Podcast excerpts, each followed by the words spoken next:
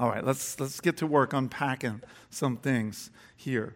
Jesus, to set the context so we know what we're talking about, Jesus has been for a few chapters now, since chapter 13, he's been huddled with the disciples. This, it's hard for us maybe to, to recognize that all that we've been preaching for the last couple months took place in one evening. Okay, so this is the, the night that Jesus was betrayed. And Judas went out. They had the last meal together, and, and Judas went out, and then Jesus huddled with them and gave them what we would call his farewell speech. It's like a farewell huddle with the disciples. And after he got done teaching them all about bearing fruit and, the, and the, the secrets to bearing fruit and the obstacles to bearing fruit and the resources for bearing fruit, when he got done with that speech, he then prayed. And we, we have his prayer right here. The climax of his farewell speech was his prayer. And I've already told you the three ways in which he prayed. His prayer, though, extends, as I've said, to all Christians throughout history. He said in verse 20, I do not ask for these only. I don't ask for these only, but also for those who will believe in me through their word. So that's you if you've believed in him through his word. He was praying for you. I was thinking about how ancestry.com, that kind of stuff is, I haven't gotten into that, but a lot of people are really into that stuff. My, my dad's gotten really into it recently, and, and, and it's kind of shocking to me because my dad's not into these kinds of things, like into study and research. Um, so, Dad, if you're watching today, that's not a, it's not a criticism.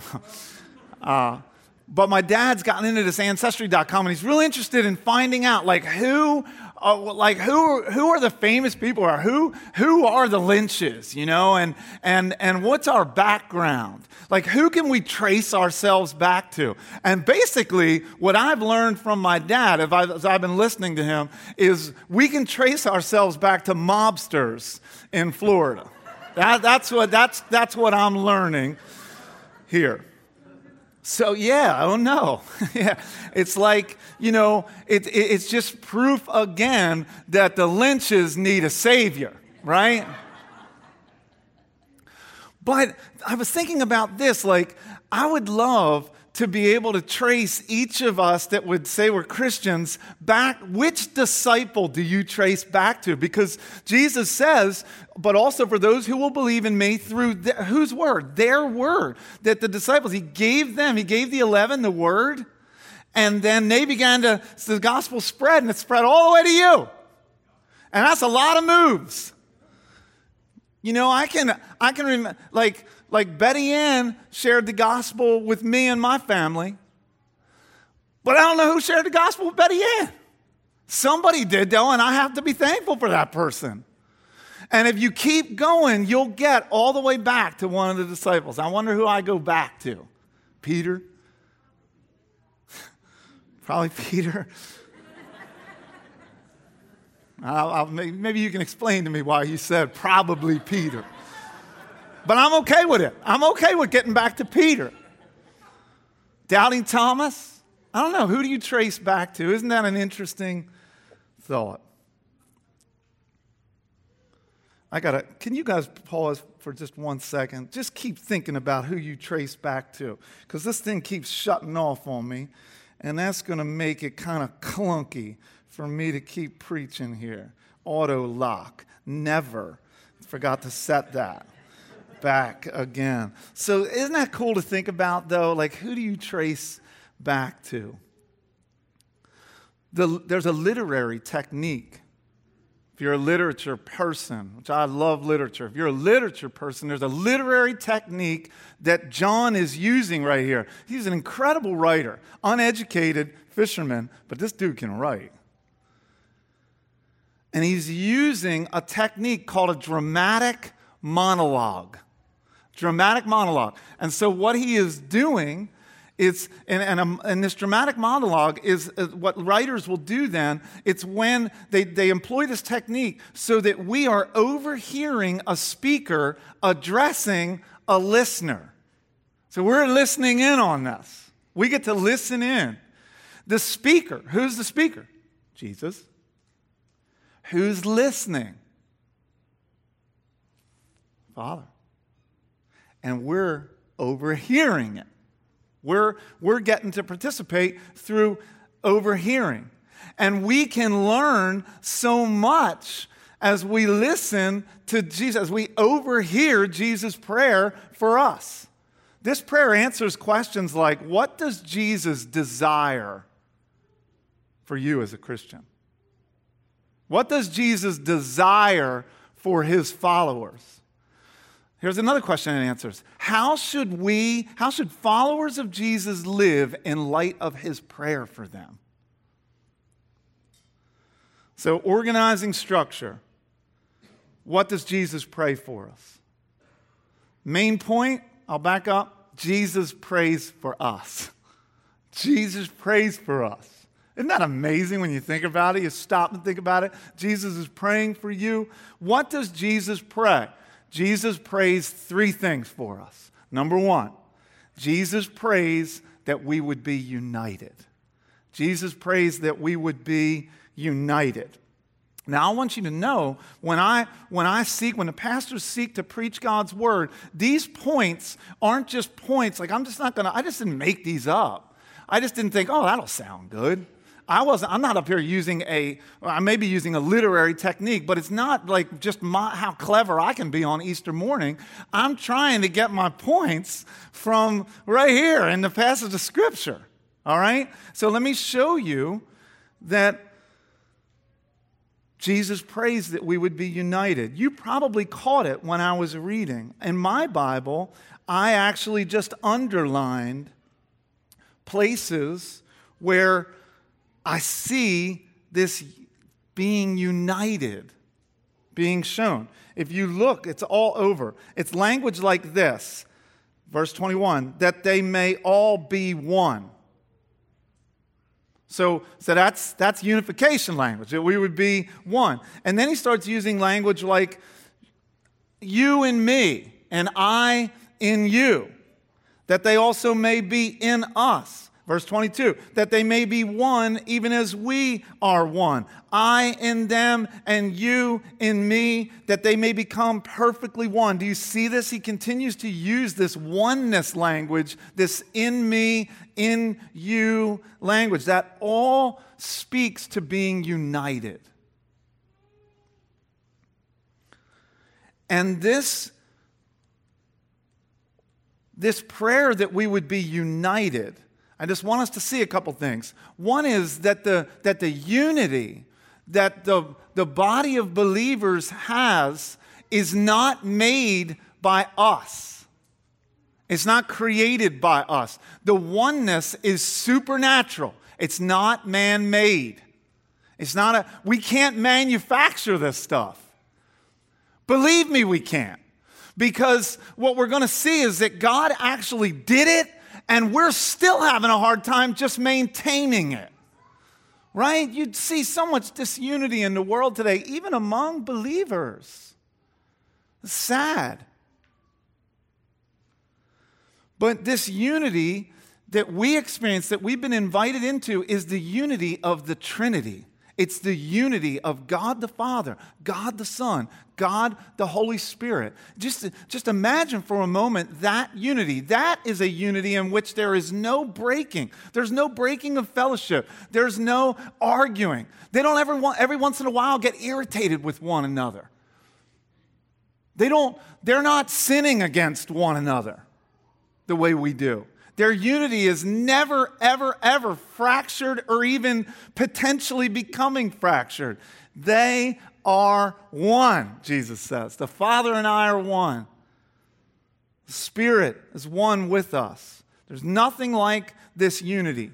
And the unity that we have as believers is the unity we share in the unity of God the Father, God the Son, God the Holy Spirit. You have actually been, if you're a Christian, invited into that unity. You've been invited to participate in the Godhead. This is amazing. Nod your head if you're with me. This is amazing truth that God would invite us into fellowship. It's not just if you're a Christian, if you just got baptized, Maggie Silas, you, you, you put your faith in Christ, you didn't just get forgiven of your sins. You did get that, but that's not all you got. You didn't get just, just, just get eternal life to float on a cloud without, without being worried about con- the, the, the condemnation that would come for your sins. What you got is invited into the life of God Eternal life is more about, when someone says, or, or when Jesus says that, that if we believe in him, we have eternal life, that's more about having a relationship with God than it is about the duration for which it lasts. It's about you have life now in Jesus' name. You get to enjoy that now. How long do you get to enjoy it? Forever and ever and ever and ever and ever. But, it's, but what's mainly being taught here is that you have a relationship, you have life life in God. You didn't make it. The gospel isn't just a get out of jail free card. You know, you love holding them in the Monopoly game, right? I haven't played Monopoly for a while, but we used to, me and the kids used to have some knockdown dragouts on Monopoly. You get competitive people in a room, and Monopoly can be like, like, like, like cutthroat you hold on to those get out of jail free cards. And we can tend to think that that's what the gospel is. That it's just like, man, when Satan finally comes to get me, I'm just going to play my get out of jail free card. It's not that. Guys, it's so much more than that. If you're in Christ, God made you his son, he made you his daughter. God becomes your father and your eternal home is now in heaven. I'm going to say that again because nobody seems to be feeling that. God is your father, you are his son or his daughter, and your eternal home is with him in heaven. You're just a sojourner here, you're just a pilgrim here. This is not where you live. Your home is in heaven. God is your father, and you're his daughter, and you're his son. Man, we need to say that over and over again. J.I. Packer said that's the most important benefit of the gospel is that you've been adopted into God's family. He didn't just give you a get out of jail free card. He said, I want you in my family.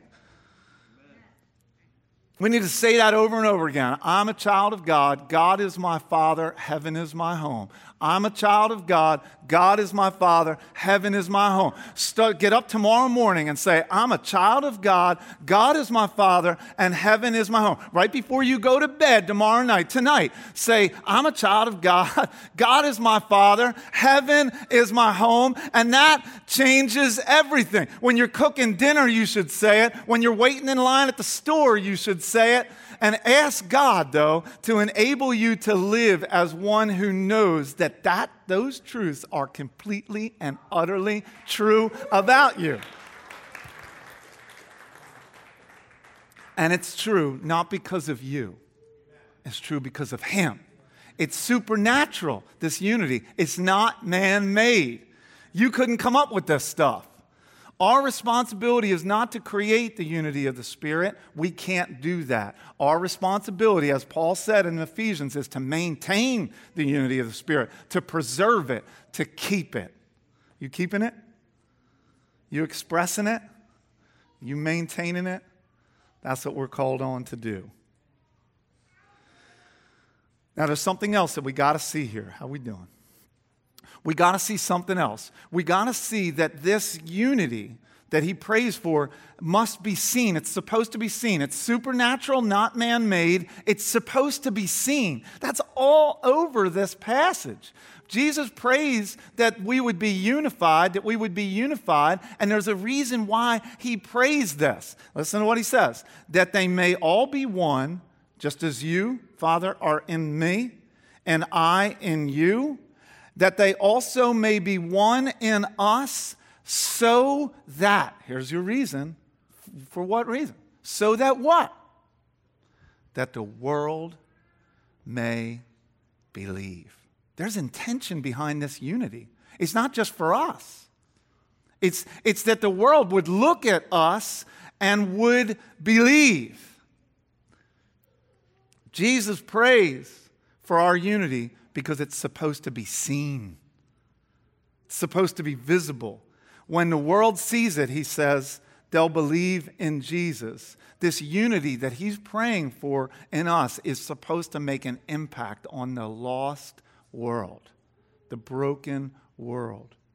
So there's a challenge here to this prayer. Ooh, right? We could get into all kinds of theological twists here. But the challenge of what Jesus prays here is inescapable.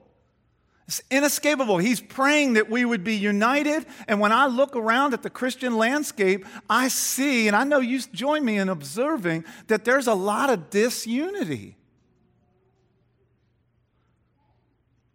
This prayer should challenge us. Have you ever participated in a small group or a missional community, maybe a fight club, and someone begins to pray for you? Have you ever had this experience? I've had this experience. Someone begins to pray for me. And I'm not talking about they just pray for you, because we, we pray for one another. But have you ever been in a situation where someone starts to pray something that starts to feel like they're reading your mind? You ever had that happen? It's like you're, you're sitting in there praying, you're sitting there praying, and you just think it's like a normal little prayer, and you're going to get off and go to work, you're going to end Fight Club. They're praying, no. They start praying about something like, how do they know that? They start praying for you in your battle with temptation. And they start saying things that sound like they're inside me. It's like, it's like when you, you're, the, you're just politely closing your eyes, amen, amen, amen, and then it's like you open your eyes and look out the top of your glasses. Like, who's telling you that? Have you ever had that happen? Have you ever had someone pray for you because of something you're internally struggling with, and, and all of a sudden it gets your attention? It's like, I can't think this way. I can't act this way. I can't leave this meeting and go be not the answer to the prayers they just prayed for me. It has a, it has a challenging effect upon you. How much more if you could overhear Jesus praying for you? How would that shape your behavior today? Some of you may be seated here in this auditorium right now and you got a reservation with sin. You, you're, you're, you're, you've been meditating, you've been contemplating, and you got a plan that you're going to execute sometime later this week. And what I want you to know is that Jesus is praying that you wouldn't do that. And that should sober you. That should cause you to cry out to Him for grace. Wouldn't it be a challenge to hear Jesus' prayer for us? We're hearing it. He's praying for unity.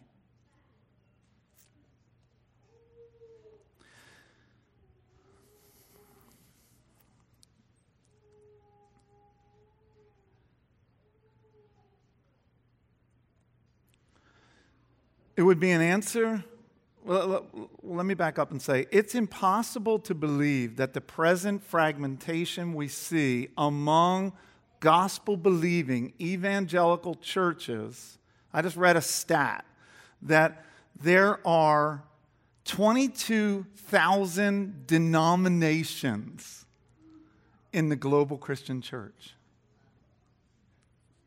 I'm not talking about world religions, guys. I'm talking about people that profess Christ there are 22,000 denominations. And I say to you, I think it's impossible to believe that that's tolerable in light of Christ's prayer. If we would be an answer to this prayer, then Christians should never assume the worst about one another. We shouldn't do that.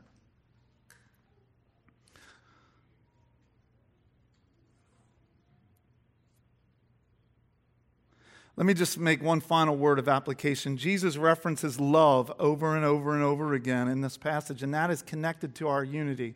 He says in verse 23 that you sent me and loved them, even as you loved me. Verse 24, he says, You loved me before the foundation of the world. Verse 26, he says, The love with which you have loved me, that that love would be in them and I in them. There's a lot of reference to love. Churches, Brandywine Grace should be a love center.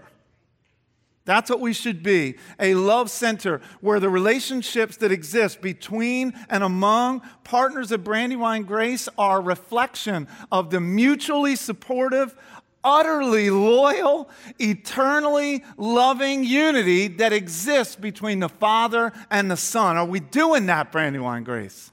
Are we working to ensure that that's the case?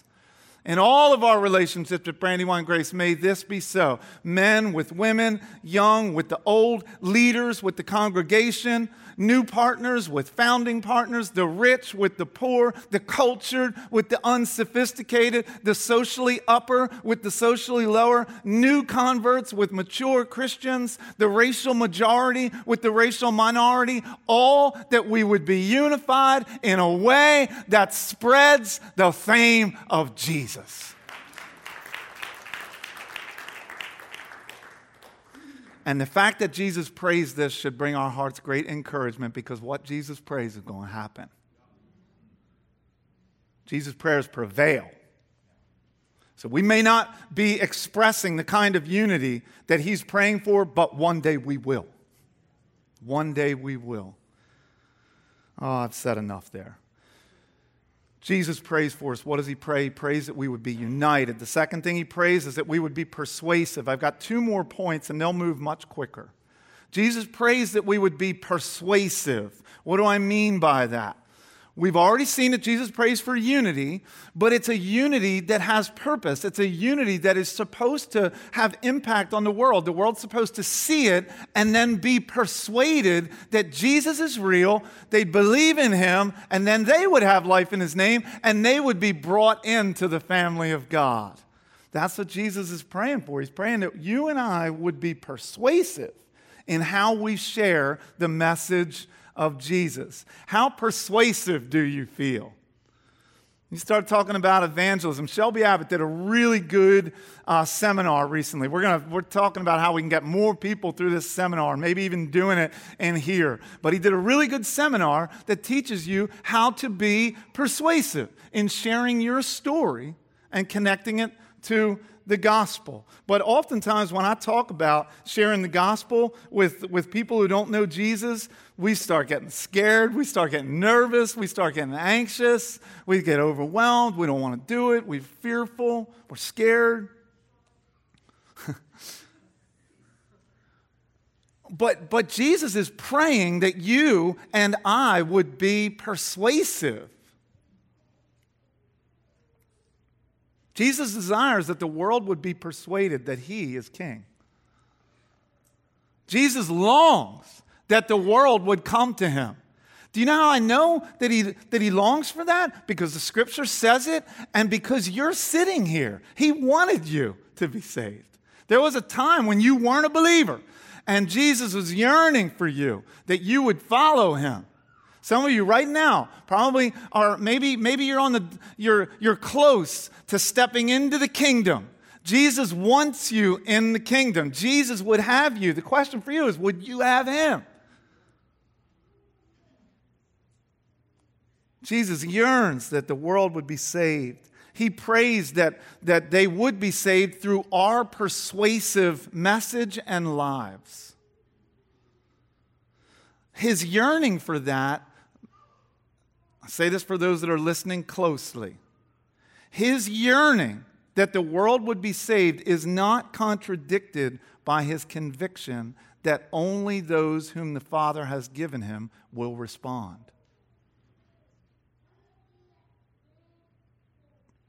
Some people might look at this passage and say, Why is Jesus praying to the Father? Like, is Jesus trying to persuade the Father to do something that he otherwise wouldn't do? Like, is Jesus the good guy, but the Father's the bad guy, and he needs to be he needs to be uh, requested of things that he otherwise, you know, I really don't like those people down there, but Jesus, you seem to like them, so keep praying, and maybe I'll. No, no, I and the Father, and the Father and me, all one. Jesus modeling something for us here about what it means to have relationship. And so he's crying out to God in relationship for what they all want. The, the, entire Godhead wants to see us to be united, us to be persuasive, for us to be winsome. The heart of Jesus is broad, wide, high, long, deep, that the world would come to him. Jesus longs that lost people would come to him, that broken people would find hope in him. Some people look as if they, there's some people that just wear their sin on their sleeve, right? You know who I'm talking about. There's people who look more broken than others. You're all broken. I'm broken. We just, some of us clean up a little better. On Good Friday, I was sitting there, and my, my friend, Gabe and my friend Eddie was here. And you just look at Eddie, and two things you see. The first observation you'll make is that this guy has been in it with the world. I mean, just tatted from face and head down. But the other thing I noticed as he came up to take communion is the joy on his face. There's something about observing him because when you observe him, you, you actually can see that he has made some really poor, sinful choices. You just, you just get an idea, and I don't know the half of it, but you get an idea that he's been down some dark roads, and Jesus has plucked him out. That's true for all of us, whether it looks outside like that on the outside or not. And someone shared the gospel with Eddie, and he turned to Jesus and I think it was Gabe and, and his brother Destin and others that shared the hope of Jesus with him, and he turned to Christ. Whew. Jesus prays that we will be left in the world. Some of you say, I don't want to be left in the world. I don't want to live in this world. I want to sequester. I want to, I want to hide away from the world. Jesus saying, uh, uh, uh, uh, uh. You got to stay there and you're going to stay there. And I'm going to pray for you that the Spirit of God would fill you and make you persuasive so that the people I'm saving, I'm going to use you to share the message of hope with them, and they're going to join and be with us together forever and ever and ever. Amen? So let me just say that Jesus wants us to be persuasive in two ways. He wants us to be persuasive with our words. If you're going to share the gospel, you got to use words. The gospel is a message. That's why he gave us this big book. It's words. You have to share the words. The good news is words. It's the words that Jesus died on the cross to save sinners. We are all sinned and fall short of the glory of God, but can be, are freely justified by his grace. In faith alone, by faith alone, in Christ alone. That's the gospel. We got to say it. The salvation is real and it's true and it's spoken with words. But it's not just words right here. It's that our words, that our ways would line up with our words. Right? That how many people have decided I ain't going to be a Christian because the Christians say this, but then they do this? Now, some people are looking for a cop out because we're, you know, we're all sinners. But, but there's a sense in which our lives ought to, we, we're trying to live lives that look like we're being obedient to Jesus. So our ways line up with our words. The gospel is made visible for our ways, through our ways.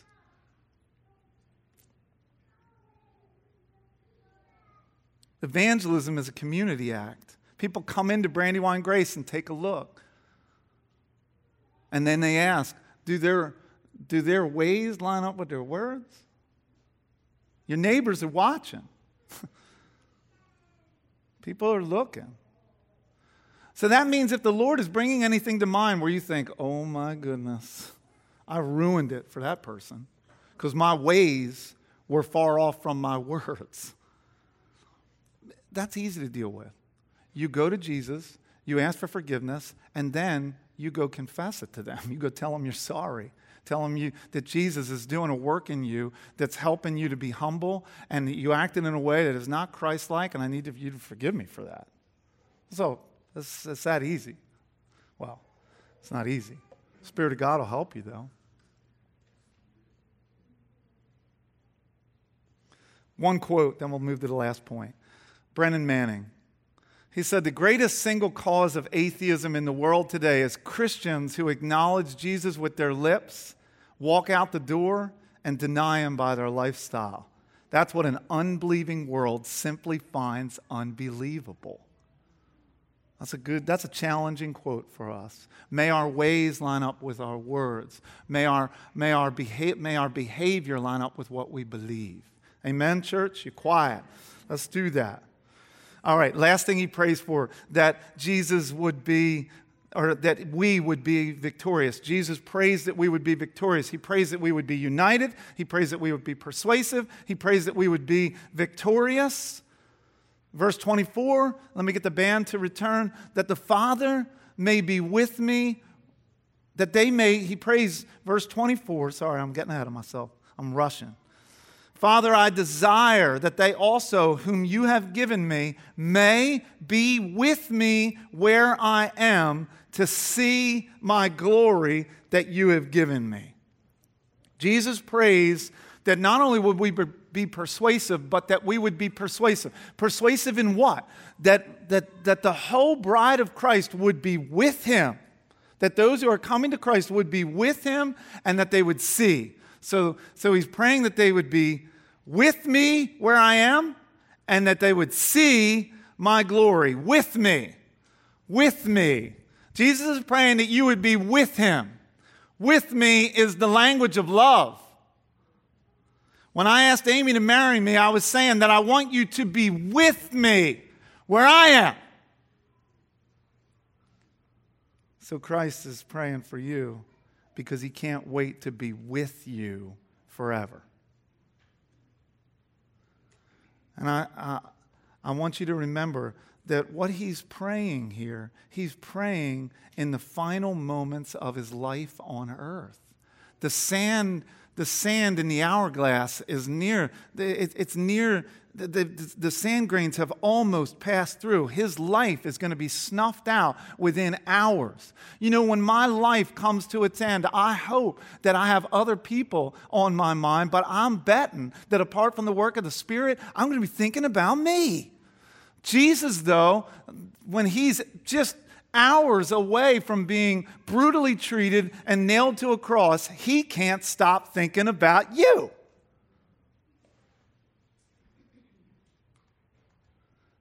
He's looking out across the future in anticipation of embracing his bride in his eternal glory. He's looking out as he gets ready to embrace his darkest hour. He's, he's, he's thinking about the joy set before him.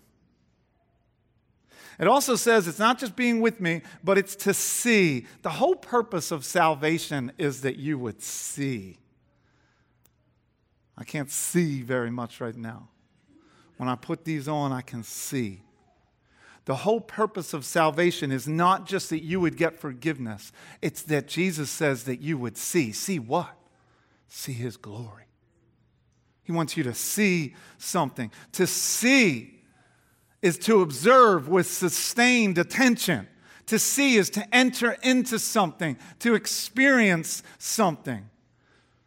This is what He saved you for to experience Him, to enter into an experience of Him, to see Him for who He is forever and ever and ever. The scripture tells us that one day, church, we're going to see Him face to face. Christ has others that He's called to be with Him, and He wants them to see His glory, and He's using us to go get them. With the Easter joy we feel today, friends we got to keep showing up We feel this Easter joy today. We need to feel it again tomorrow. We keep showing up. We just keep faithfully living for Jesus. I turned to one of the moms today whose daughter was baptized, and I just said, I've known them for a long time, and I said, I thank God for your long obedience in the same direction. Because that long obedience in the same direction has made an impact on another person's life. I'm praying that we as a church would go in, a, in, a, in one direction for a long period of time that others might witness and come to know Jesus. And Jesus, his prayers are going to be answered. If Jesus said, Anything you ask in my name, anything you wish in my name, and I'll answer, he said that in this section. If he said that, how much more are the prayers of Christ going to be answered? Church, we are going to be united. We are going to be persuasive, and we are going to be victorious because the, the, the Son of God who prayed that prayer for us and then died on the cross rose again. And just as sure as he rose again, he's gonna, his prayers are going to be answered and he's going to do these things in us. Amen. Let's stand and worship him with one more song.